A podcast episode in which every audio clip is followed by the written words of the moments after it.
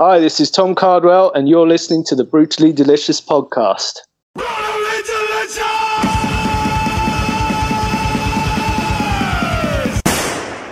Hey, you're listening to the Brutally Delicious podcast. I'm Bruce. And I'm Chris.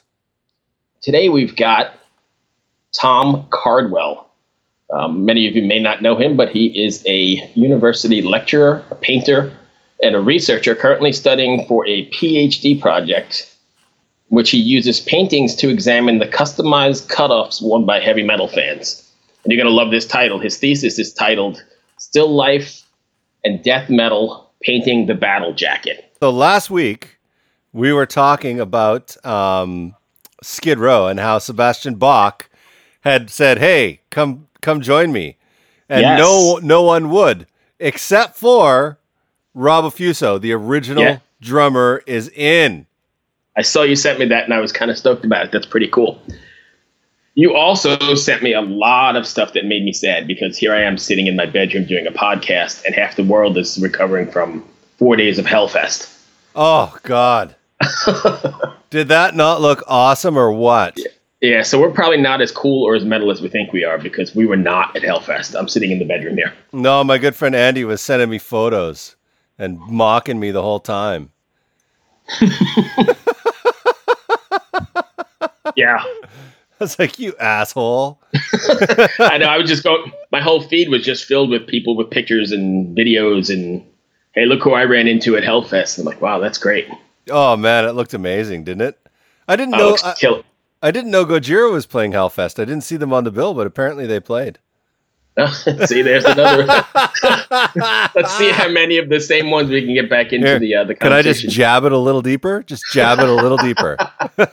they, they did have a nice set list. I was pretty excited about it. Yeah, there's a lot of good bands on there, but Manowar didn't play. They So yeah, I'm reading. I was actually reading that this morning on Blabbermouth. there's so many rumors going around about what happened.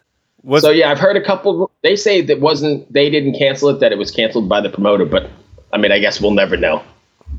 no, no, and then but the promoter was saying Manowar was complaining about the stage size. Right. So like, who knows? Do you know they're in the Guinness Book of World Records for the loudest concert ever? That's a weird piece of trivia.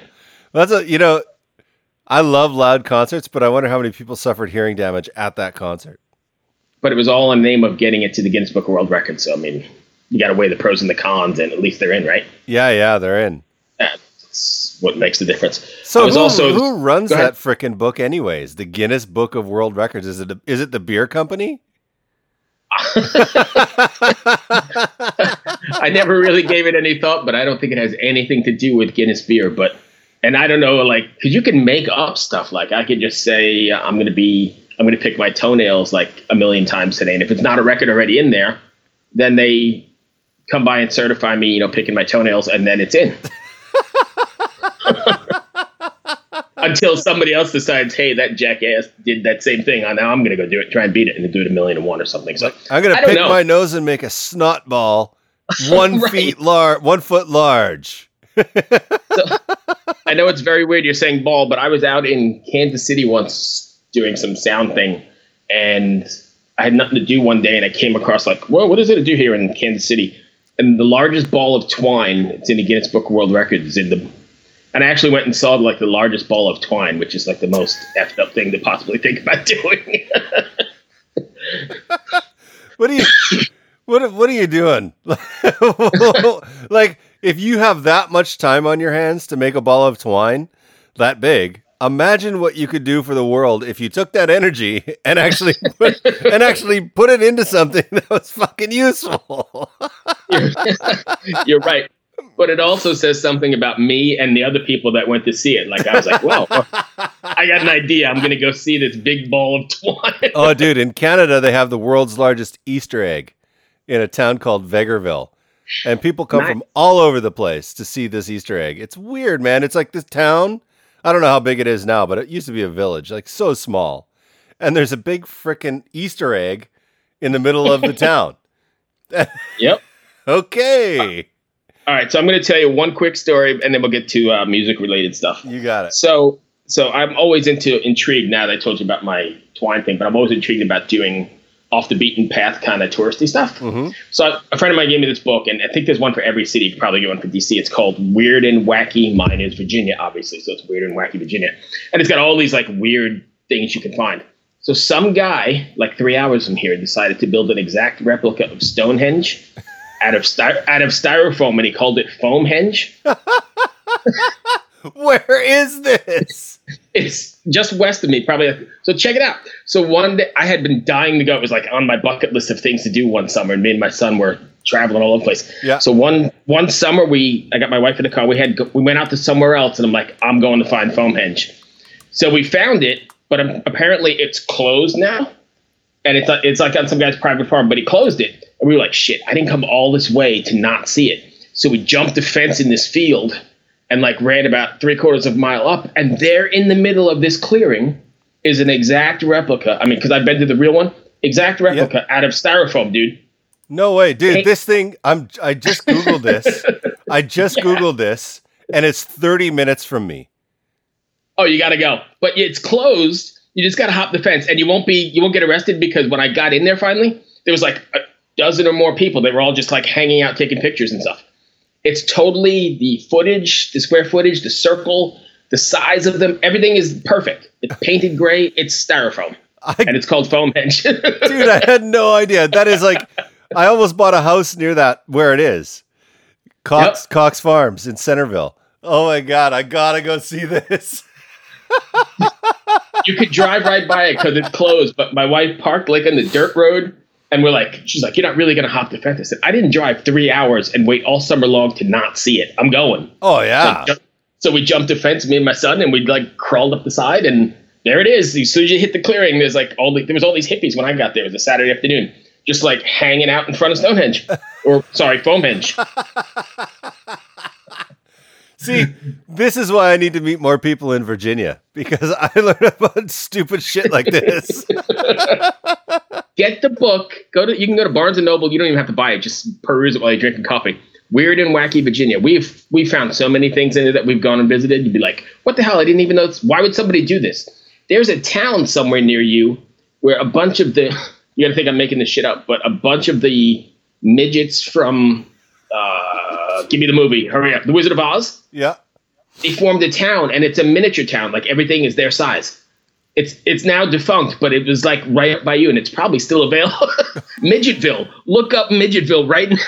Oh my god. Okay, okay, okay. I gotta look at this up because right now I'm just dying. I now know what my weekend is gonna consider or consist of. Midgetville in like Northern Virginia or DC. I don't know which one it's called. Midgetville, Wikipedia. You found it, right? You found it, right? Yeah. I'm just trying to see Fairfax County. Oh my god, it's right beside me.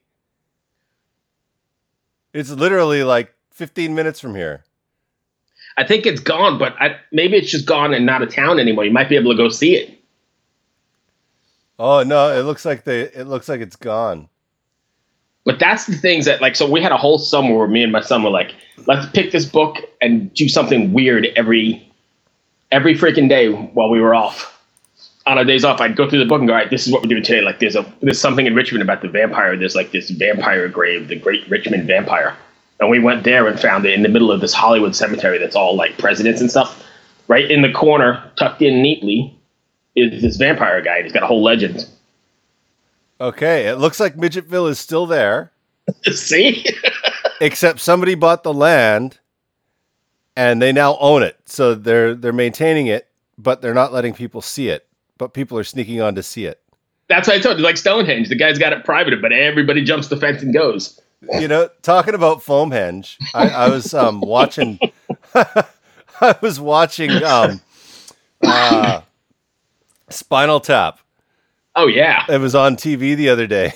Thir- thirteen inches instead of thirteen feet.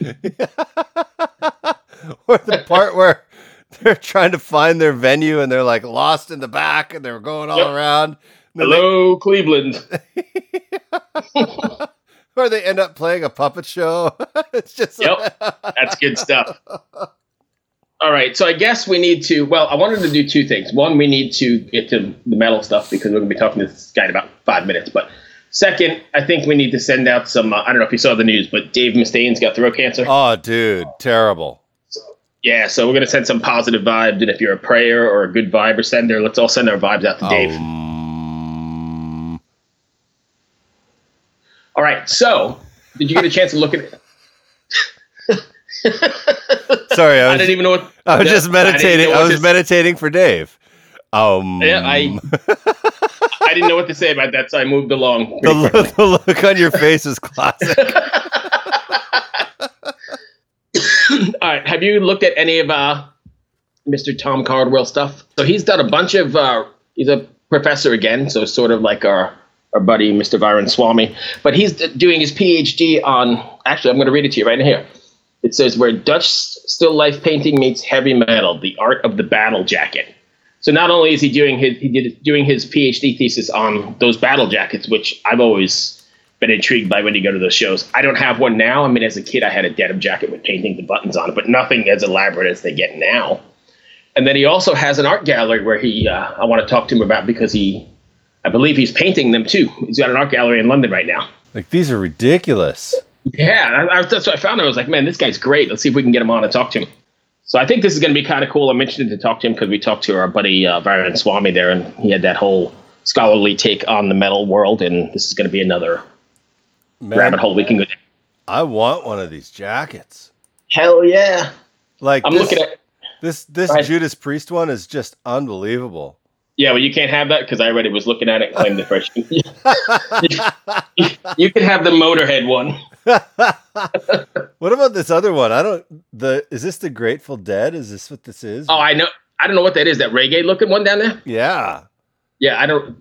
Uh, maybe Jerry. I guess. Yeah, I guess it is the dead, right? Because it's got.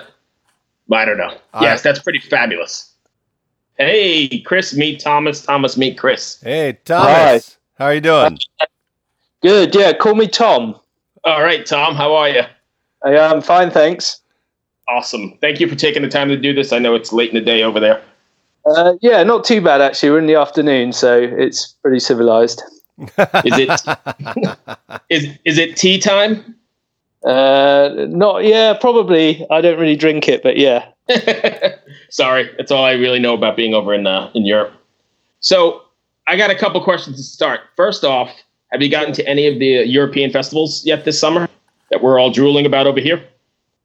Um, not. I haven't been to any festivals yet this year. I'm just looking at a couple. There's a couple of good ones coming up. Bloodstock is always good, and uh, there's there's one in Birmingham called Supersonic where we've got Yeah. And Godflesh and people like that.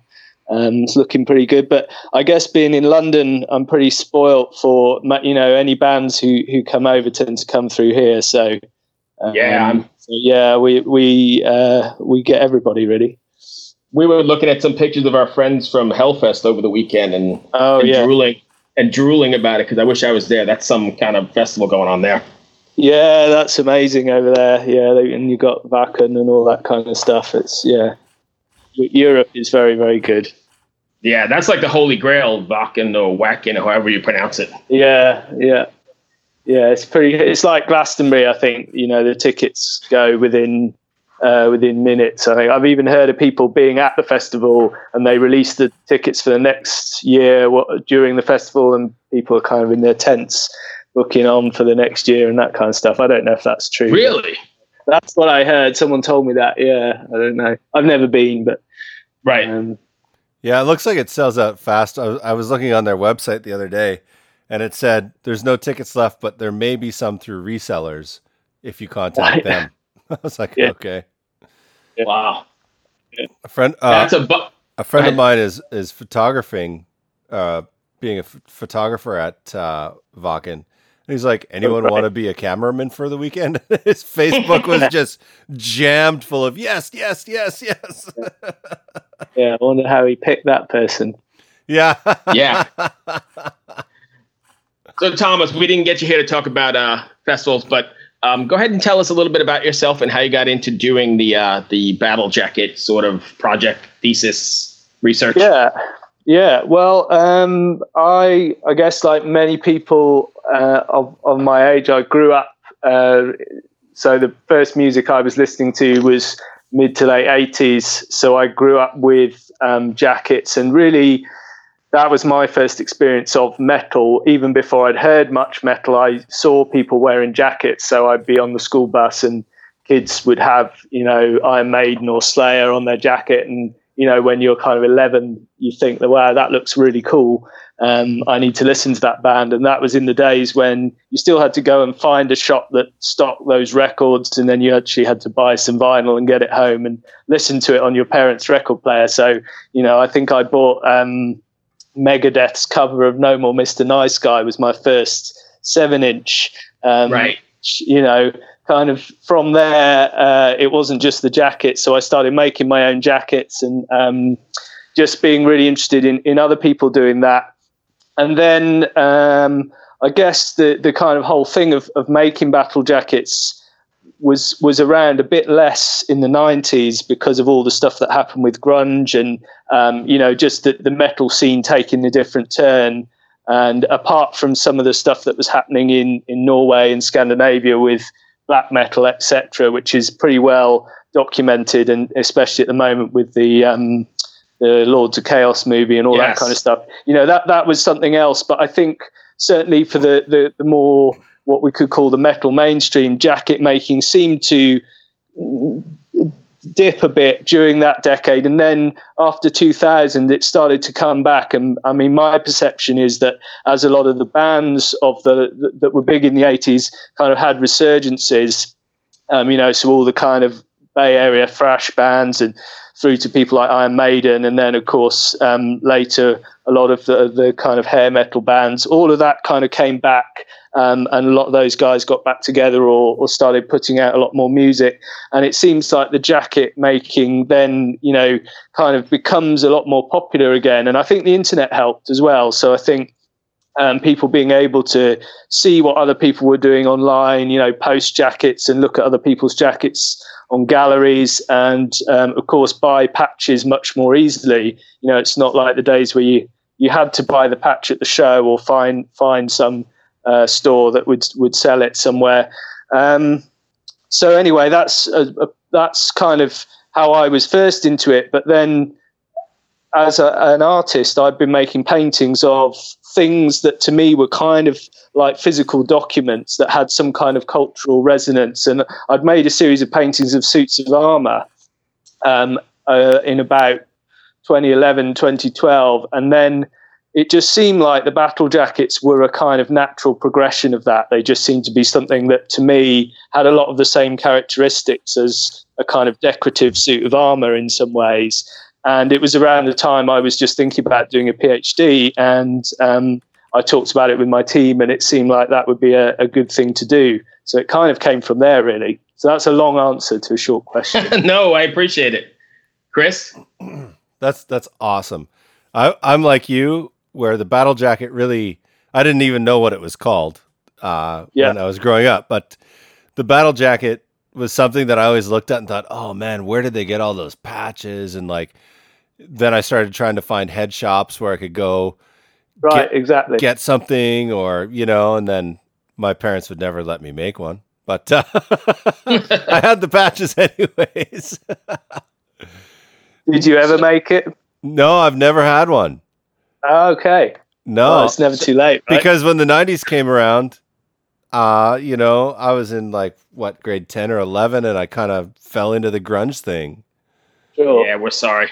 Yeah. No, well, I think everyone did that to an extent. Yeah. Yeah. So I had one growing up, but it wasn't. It was a never a jacket. I mean, it was never a um the vest like most people have. That was a full jacket, and. Right in New York at the time, people like in high school that were real artists, like I guess yourself, would paint them. So I had like Mob Rules do, acrylically painted in that little panel on the back. Amazing. And then, and then there were no patches, so we had like buttons. I don't know if if a button thing was big up in over in Europe, but there was all these buttons. It was like a little record store that told you know buttons of Nikki Sixx or whatever. So, yeah, so I guess yeah, if, I, yeah. if, I, fell in a lake, I'd probably drown because it was loaded with spikes and buttons. but that was my version of the battle jacket. I wish I still had that that painting uh, it was absolutely awesome.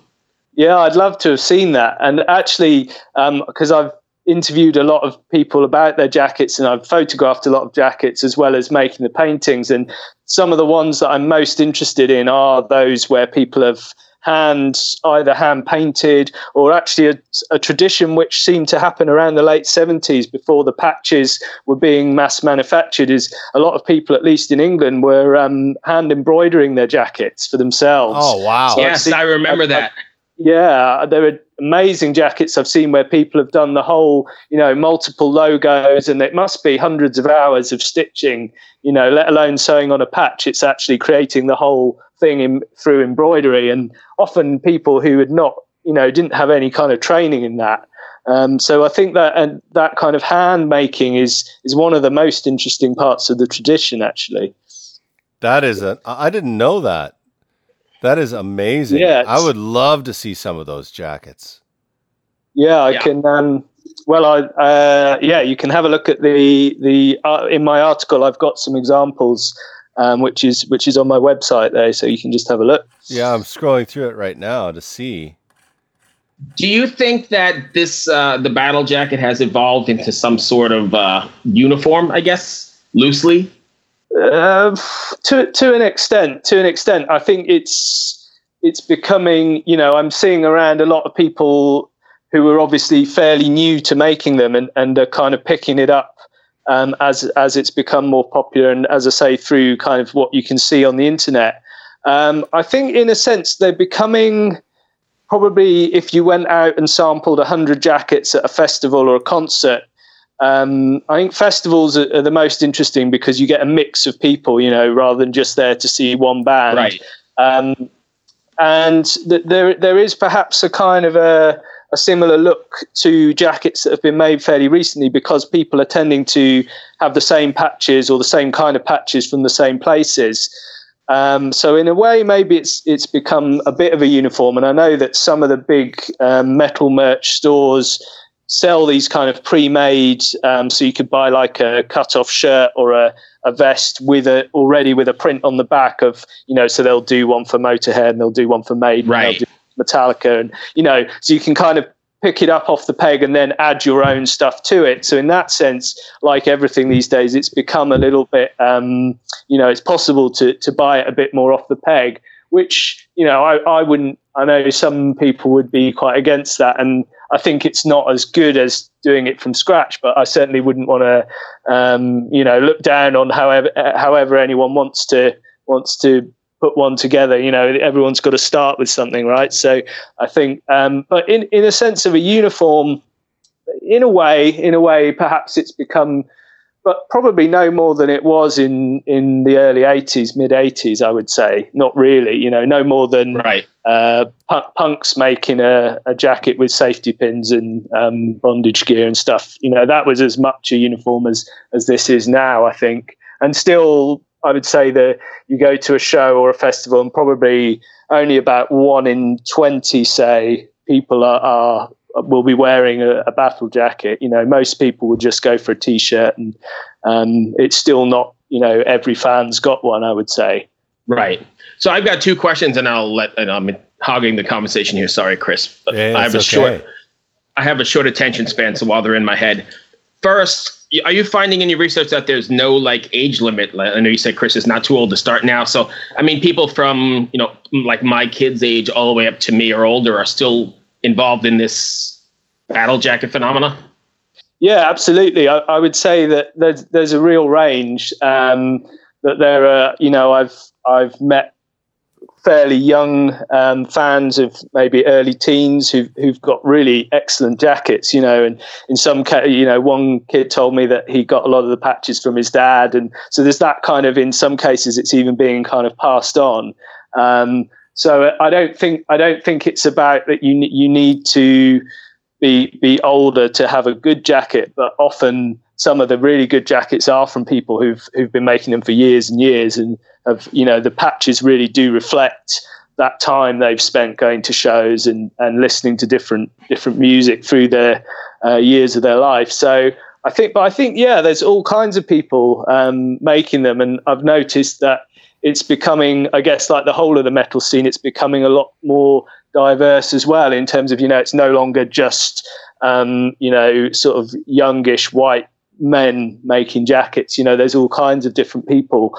Um, you know, it's it's really becoming a, a, much more diverse scene, and I guess that's the whole metal scene generally, really. But definitely, right. you see that reflected in in jacket culture as well. One thing that I was thinking about, excuse me, as we go through this conversation is like. Metal music has always been kind of an outlet for people that had more kind of extreme, uh, not views, but you know they're they're attracted yeah. to, to, a more extreme art form, and the mm-hmm. ja- the jacket kind of symbolized that that personality in a way for me. How do you feel about stores starting to like mass manufacture these jackets and sell them online? Yeah, so I mean, I, have I've been really interested in um, the way that I guess there's been a wave of certainly over here, and I would imagine it's been the same in North America as well. There's been a wave of the mainstream fashion uh, labels using metal merch as a kind of uh, as a look over the past couple of years. So, you know, and I actually did a, a paper on this in December called uh, They're Selling Slayer Shirts in Primark, which uh, Primark is a store like Walmart, and that kind yeah. of, you know, yeah, it's absolutely. that kind of level of. So, um, I, I'm really interested in that. And again, I think on the one hand, you know, there's tons of stuff online of, of for and against whether this is you know the ultimate kind of uh, sacrilege for a metal fan to see to see these bands kind of you know s- s- license their stuff to to these big chains. Um, but on the other hand, you know, I think it's it's always interesting to stand back and whatever our view is on that is to say, well, why is that happening? You know, there's something really interesting there, and and for me, there's some interesting stuff happening as well with uh, the way that say a lot of um, hip hop stars were, were wearing a lot of um, a lot of band jackets and t-shirts and I was um, just going to bring know, that up. I was just yeah, going to bring that up. Oh, go ahead. Go ahead. No, I was just wondering, like, so, like, you know, in the hip hop genre, it's also kind of an ex- well, not all of it, but a lot of it is also quite extreme in in terms of content, lyrical content, and musical right, content. Right. It's quite it actually shares quite a lot with heavy metal in a way. And yeah, I, I guess. And I've noticed that that some of the clothing wear, although it's different, it shares some of the some similar imagery with metal a lot of the time. Yeah.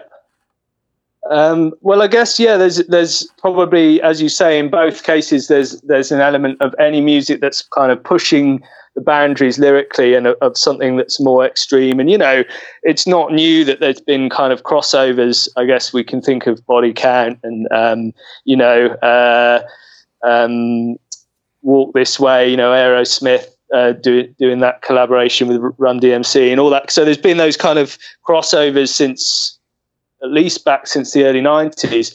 Um, and even some of the, I guess, like the Beastie Boys had that kind of link up, and then you know all those New York hardcore bands like Biohazard, and um, you know, so that so there's been these crossovers, which I guess, um, as you say, it's something to do with people wanting to not just um, listen to music that's about something extreme, but also representing that. And um, I had an interesting discussion with uh, with a friend on this recently about um, the, there was a, a uh, Cannibal. Um, sorry, it wasn't Cannibal Corpse. Um, I'm trying to think of the band.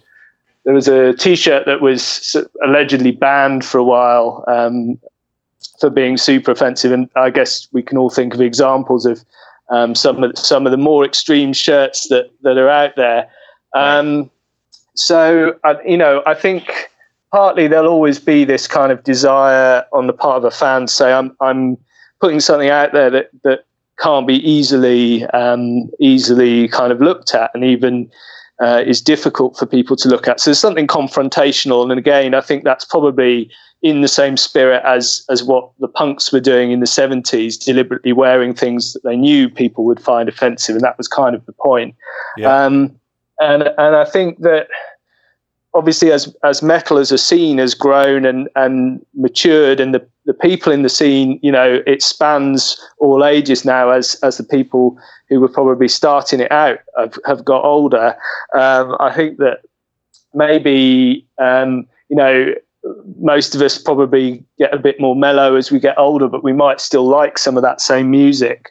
Um, so I, you know, and the, another guy actually, um, I posted an image on Instagram of a jacket I painted that had a Kreator back patch with the the head with the the um, the the skin's been peeled back and you can see the brain and, and it's right. it's quite a graphic image and one of my friends posted on there that a friend of his had worn that shirt to his grandmother's funeral and um, you know in a way that's kind of hilarious but probably wasn't hilarious at the time and it's right. maybe this mixture of what at 17 or 18 you think is is acceptable kind of thing to wear and um, and I guess it's all, all about context as well so I've I've often had interesting conversations with people about where and when they would wear their jackets. So, you know, some people would just wear them to a show, other people would wear them really day in, day out. Um, and the whole thing of, you know, like, would would you wear your jacket to get a flight? You know, would you walk through security? Would that be a problem? And um, increasingly, probably these days, I would say not. You know, a lot less so because of the diversity of of what's acceptable to wear in culture in general. Uh, however, I guess there are certain images now that are offensive that perhaps wouldn't have been 20 or 30 years ago. You know, sure. the types of things that are, are and, and also it depends where you are. You know, it really depends where you are. So there's a, a really interesting documentary that premiered in London recently about the Syrian metal scene. And over there, to, to wear anything that marks you out as being a metal fan is, is really risky because it's, un, it's not allowed. So, ah. um, you know, I guess a lot is, is context really in London these days, or I guess in New York or um, in LA or, you know, any, any major Western city, probably you have to go quite far to, to really shock people in terms of uh, wear, wearing, wearing metal imagery. And maybe that's why some of the extreme bands push it further and further. I, I don't know if I've really answered your question. I think I've gone, gone on a tangent there. That's okay. I love it. I love it. You said something earlier where that about that guy wearing wearing it to his grandmother's funeral, and it reminded me of. Uh, yeah.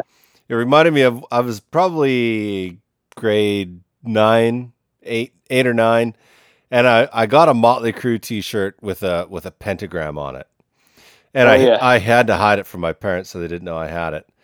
But one day I was in Catholic school and they took me to church, and I was like, "That's it, I'm wearing this to church," and it was like a big moment for me and, yeah. And it, it kind of made me feel like free, you know, like not part of everything that was around me. It kind of, I don't even know how to mm-hmm. describe it really. But I got suspended for it. From where? From school? Yeah.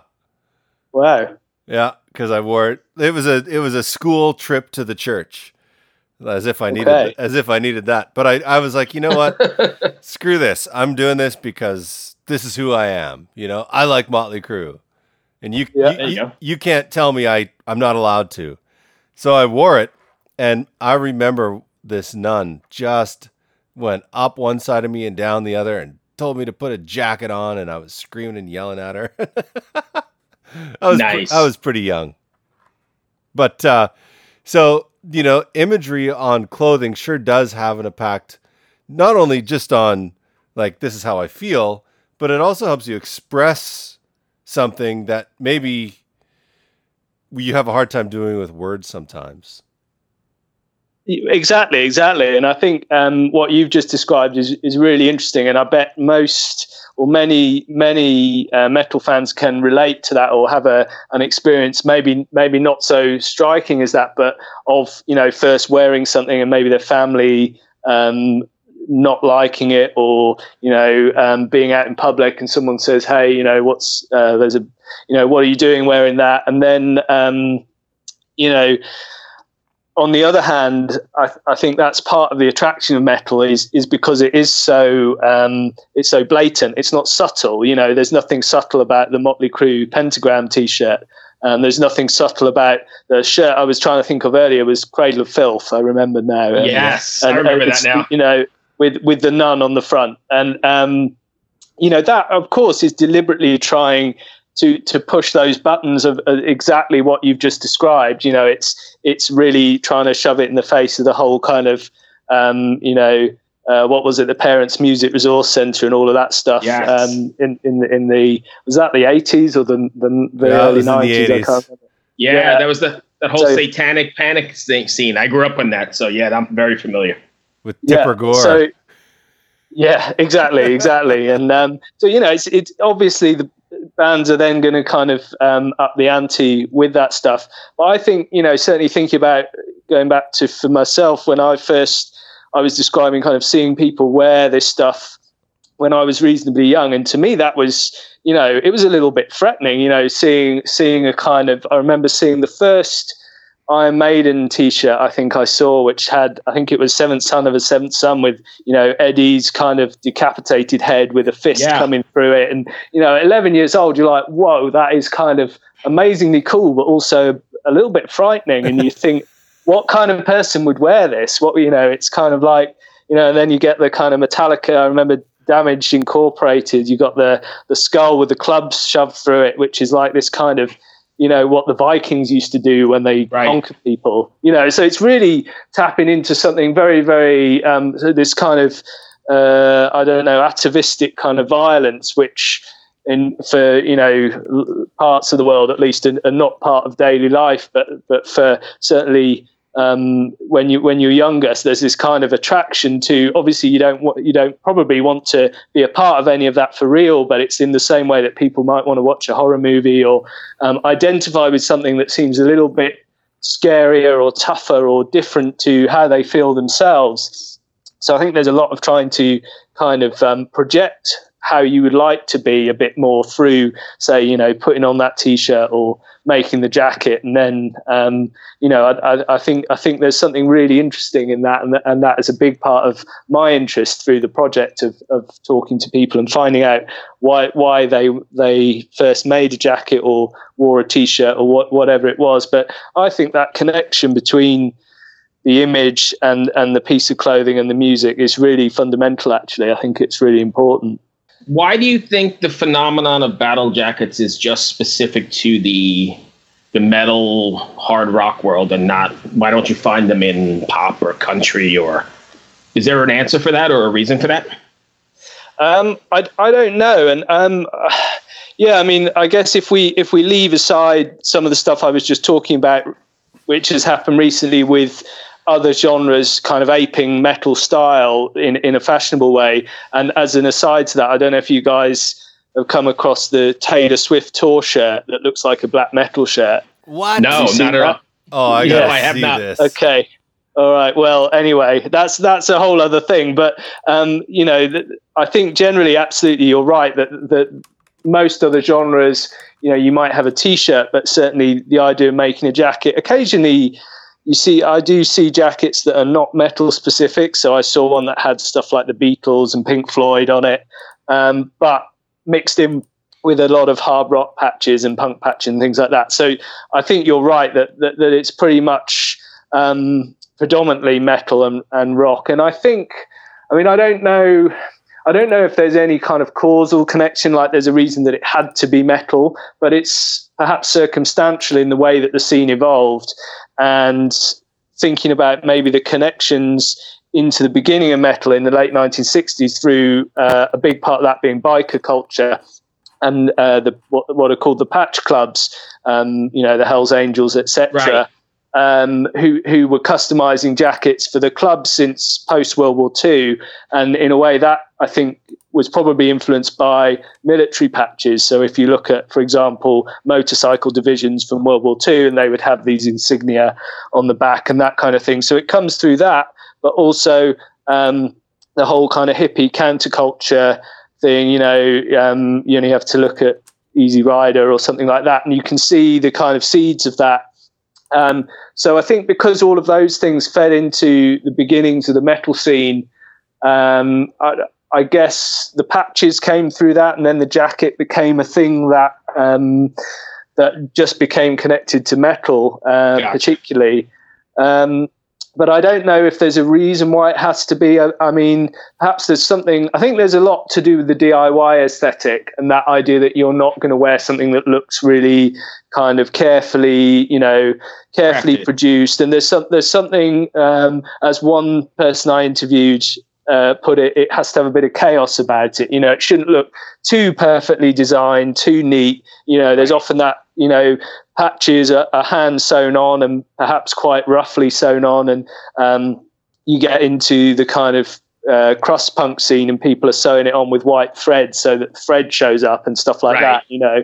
Um, so I think there's an element of metal having this kind of rhetoric of, of not being um, not wanting to conform to nicety and wanting something to look a bit raw and a bit kind of um, you know like the idea that you're going to wear the same jacket whatever the rest of fashion is doing you know you're not going to change the style of what you wear etc you know so there's that there's that kind of thing to it.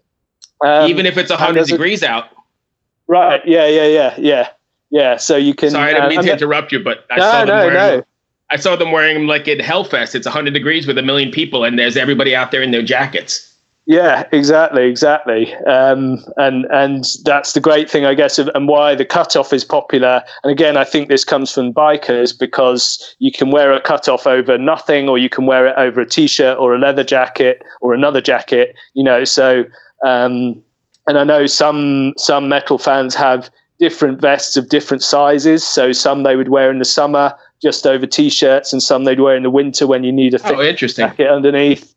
Um, so yeah, I think there's there's that kind of adaptability, but um, yeah, I, d- I don't know if there's uh, if there's reasons that that it should only be metal fans who make the jackets, but I think now it's become such a connection, you know, such a strong connection that Right. uh, that it's it's there to stay, really, at least for the foreseeable, you know. okay. I just, my last I just, one, I just looked up that Taylor Swift shirt, and that is a He just- sick shirt. he just sent it to me. That's pretty cool.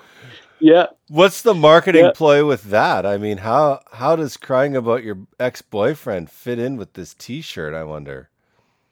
Yeah, I guess that's that's the really fascinating thing of where there's this become this kind of detachment between metal as a style and what the content might be, you know. So, and I think this is this is in large parts come through um, some of the streetwear brands. C- can I mention brand names or not? Yeah, sure. Yeah, why not? yeah. Okay. So the so the the most well known one would be Supreme, who've done you know they've done the Slayer collaboration, they've done Black Sabbath, but then they've also done like Morrissey shirts, and they've done you know so they're really making the point that we're not about one particular. It almost doesn't matter what the content is. It's about connecting the brand to something and saying Right. we'll kind of claim this for our own. You know, so I think rather than rather than those brands trying to cash in on the cool of metal, they're almost doing the opposite and saying we're so cool we can make anything else cool. And I think that's the same thing that happens with the the high street fashion, you know, doing these shirts and the Taylor Swift shirt, etc. I think it's about Right. saying, um, you know, this it's about stating the importance of the brand and actually saying that that we're gonna we're gonna assimilate this um, what's meant to be an extreme style and assimilate it into anything else. And so you get this kind of interesting kind of postmodern detachment between the message and the and the med and the um, the you know the thing that's carrying the message. And it, and Right. it's um, yeah, but it's certainly it's certainly kind of confusing.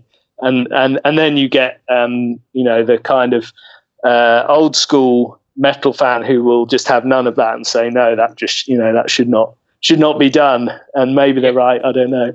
I don't They know even- either, but it's cool. Like even- I, yeah. saw, I look at it, I'm like, that's a rad shirt. Yeah. They even lifted the the font types. I mean, it looks like a death metal logo. Oh yeah, yeah, yeah, yeah.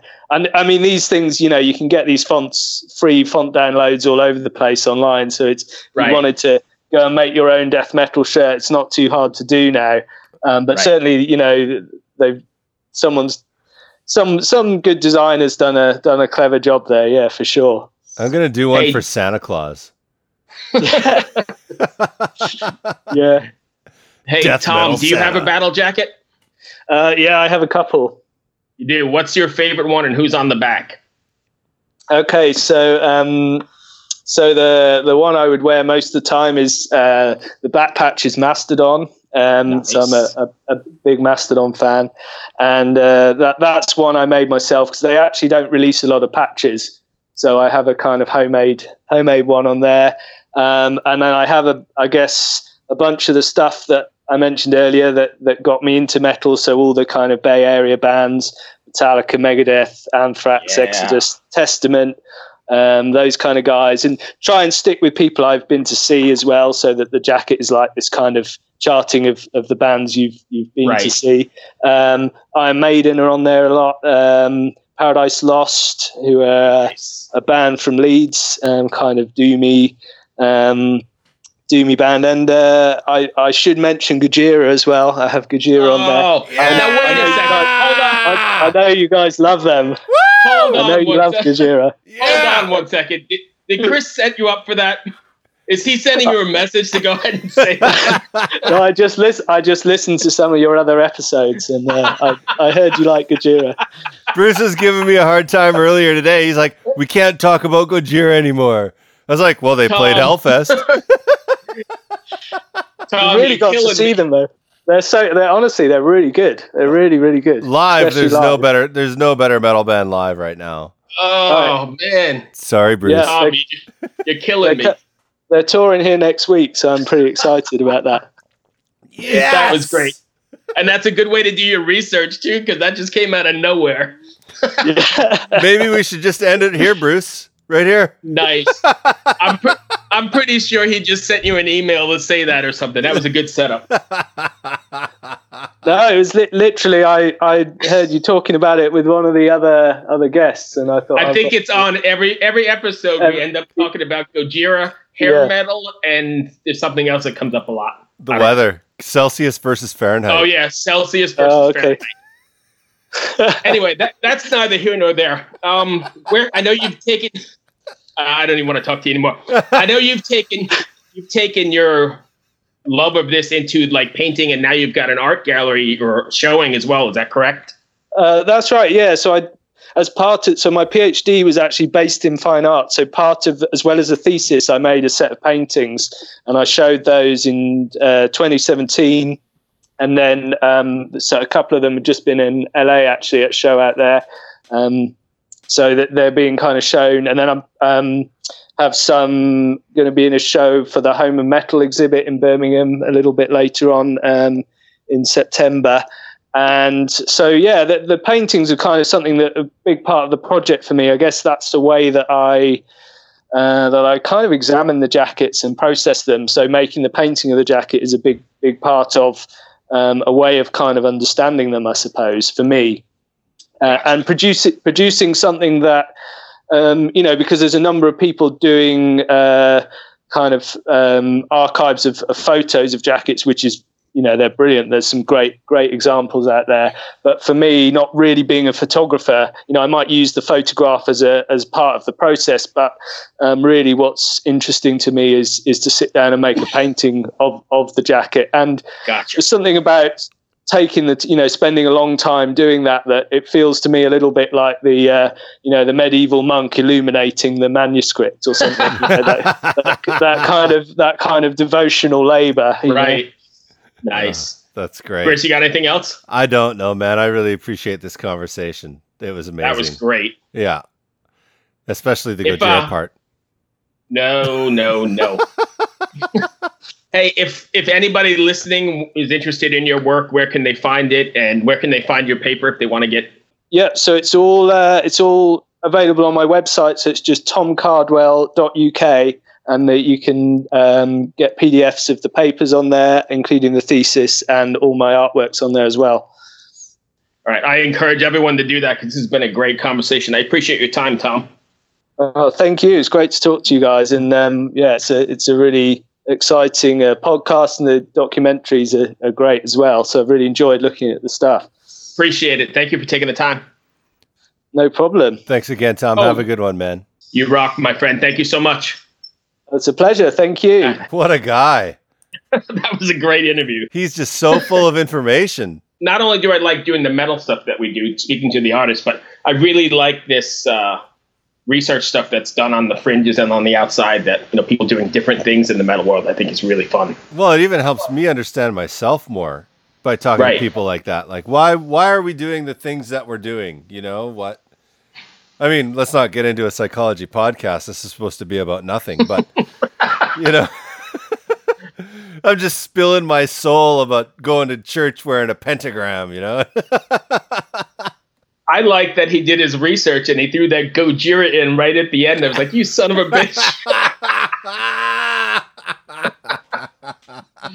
he, he must have been waiting the whole podcast for that because that was like the last thing he said. Oh, and don't forget my Gojira patch. God damn it.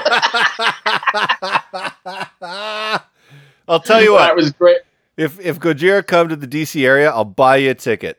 And then I'll go. You have to see him live. Once you do, then you'll be fine. If Yeah. you're listening to this, I suggest you go check out his artwork, paintings, read that paper because it's really interesting. As Chris said, it gives us kind of an insight into why we're doing the, the weird shit that we do Amen. globally.